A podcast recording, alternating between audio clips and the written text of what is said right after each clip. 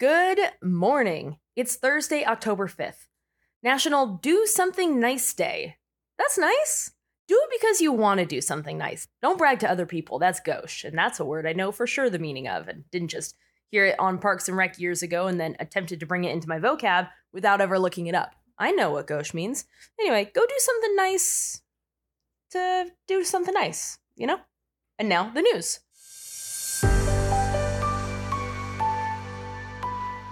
Let's start in the House of Representatives because even though nothing really happened there today, nothing can happen there ever until there's a new speaker. So let's see where we're at.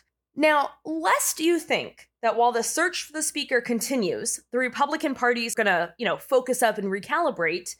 Um, have you met these yahoos? On Tuesday night, literally right after the vote happened and McCarthy was no longer the speaker, the interim speaker, Patrick McHenry, who is a longtime ally of McCarthy, kicked Nancy Pelosi out of her office so that Kevin McCarthy could have it. The party in the majority gets to decide on who gets which offices. So this is legal, but it's certainly not manners. Why the move? Let's see what Republican House Rep Garrett Graves has to say. Quote, Look, the deal is that the office that Pelosi is in right now is the office of the presiding speaker. Speaker Pelosi and other Democrats determined that they wanted a new speaker, and it's Kevin McCarthy, so he's getting the office.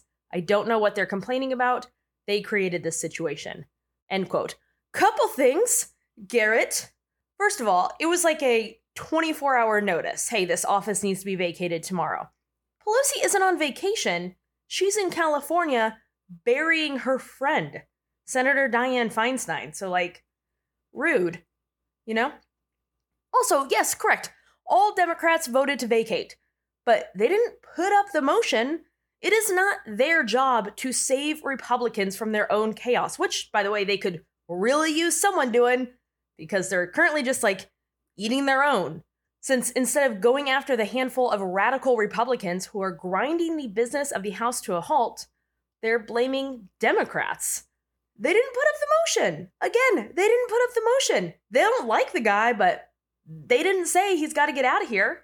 And when it comes to Pelosi, for what it's worth, because she was out of town, she didn't even vote. So you're just punishing her because of all of this, because your feelings are hurt. Oh, buh, buh, buh. Also, they're so mad at the Democrats for not saving McCarthy, but like, why would they save McCarthy? Just a day after the Democrats voted with McCarthy to pass that stopgap bill and keep the government open, McCarthy went on TV and fully blamed the Democrats for trying to shut the government down. The Democrats, who just voted with him, he turned around and blamed them. My guy, perhaps that was not the move.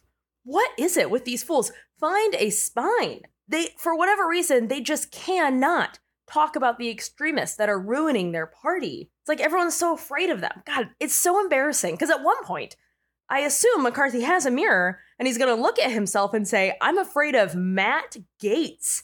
Literally, behind closed doors, there are reports of meetings where McCarthy is so mad at Gaetz, but then publicly, he is the one just kicking Pelosi out of office. And what will it get him? Dude, you are still not magically the speaker again. You are the only speaker in history to ever lose your gig. When someone tells you who they are, believe them. And what this class of Republicans are telling us is that they're a bunch of doinks who don't deserve the majority next session. Anyway, we still don't have a leading leader for the speakership. I went off on a whole thing and I regret nothing. I'm leaving it all in. We don't have a leading leader for the speakership. Sounds like McHenry is planning to hold a speaker candidate forum on Tuesday, so it's going to be at least a week before a vote takes place. A vote that I don't think one single person in the world expects will fly through in less than one vote. So, um, congratulations, Republicans. You've done it. The extremists and the ones that are too afraid to even like say their names are preventing the House from getting literally any work done. Gee, Kim, you sound really mad. Well, it's embarrassing, and sometimes I get mad when I'm embarrassed. Hot labor summer continues as 75 1,000 Kaiser healthcare workers walked off the job in California, Colorado, Washington, Oregon, Virginia, and Washington, D.C. on Wednesday morning. The Virginia and Washington workers will strike for 24 hours, while everyone else will be on strike until Saturday morning. They're striking against a short staffing crisis. About 11% of union positions have been vacant since April. Five people were shot Wednesday morning during homecoming celebrations at Morgan State University. As of this recording, police are still looking for a suspect or suspects in what they believe was a dispute between two groups. The five people injured are not believed to have been the intended targets, which is like none of this is great, but that's particularly not great. The injuries are not believed to be life threatening. Can we please get some gun control here so that students can go to school to learn and make friends, fall a little in love, fall a little out of love, and not have to worry about this? And that's it. That's the news. I am so annoyed about this House speakership. You know, but you know what? Whatever. I'm proud of nice people who do nice things. It's nice. And because you're nice, I'm proud of you.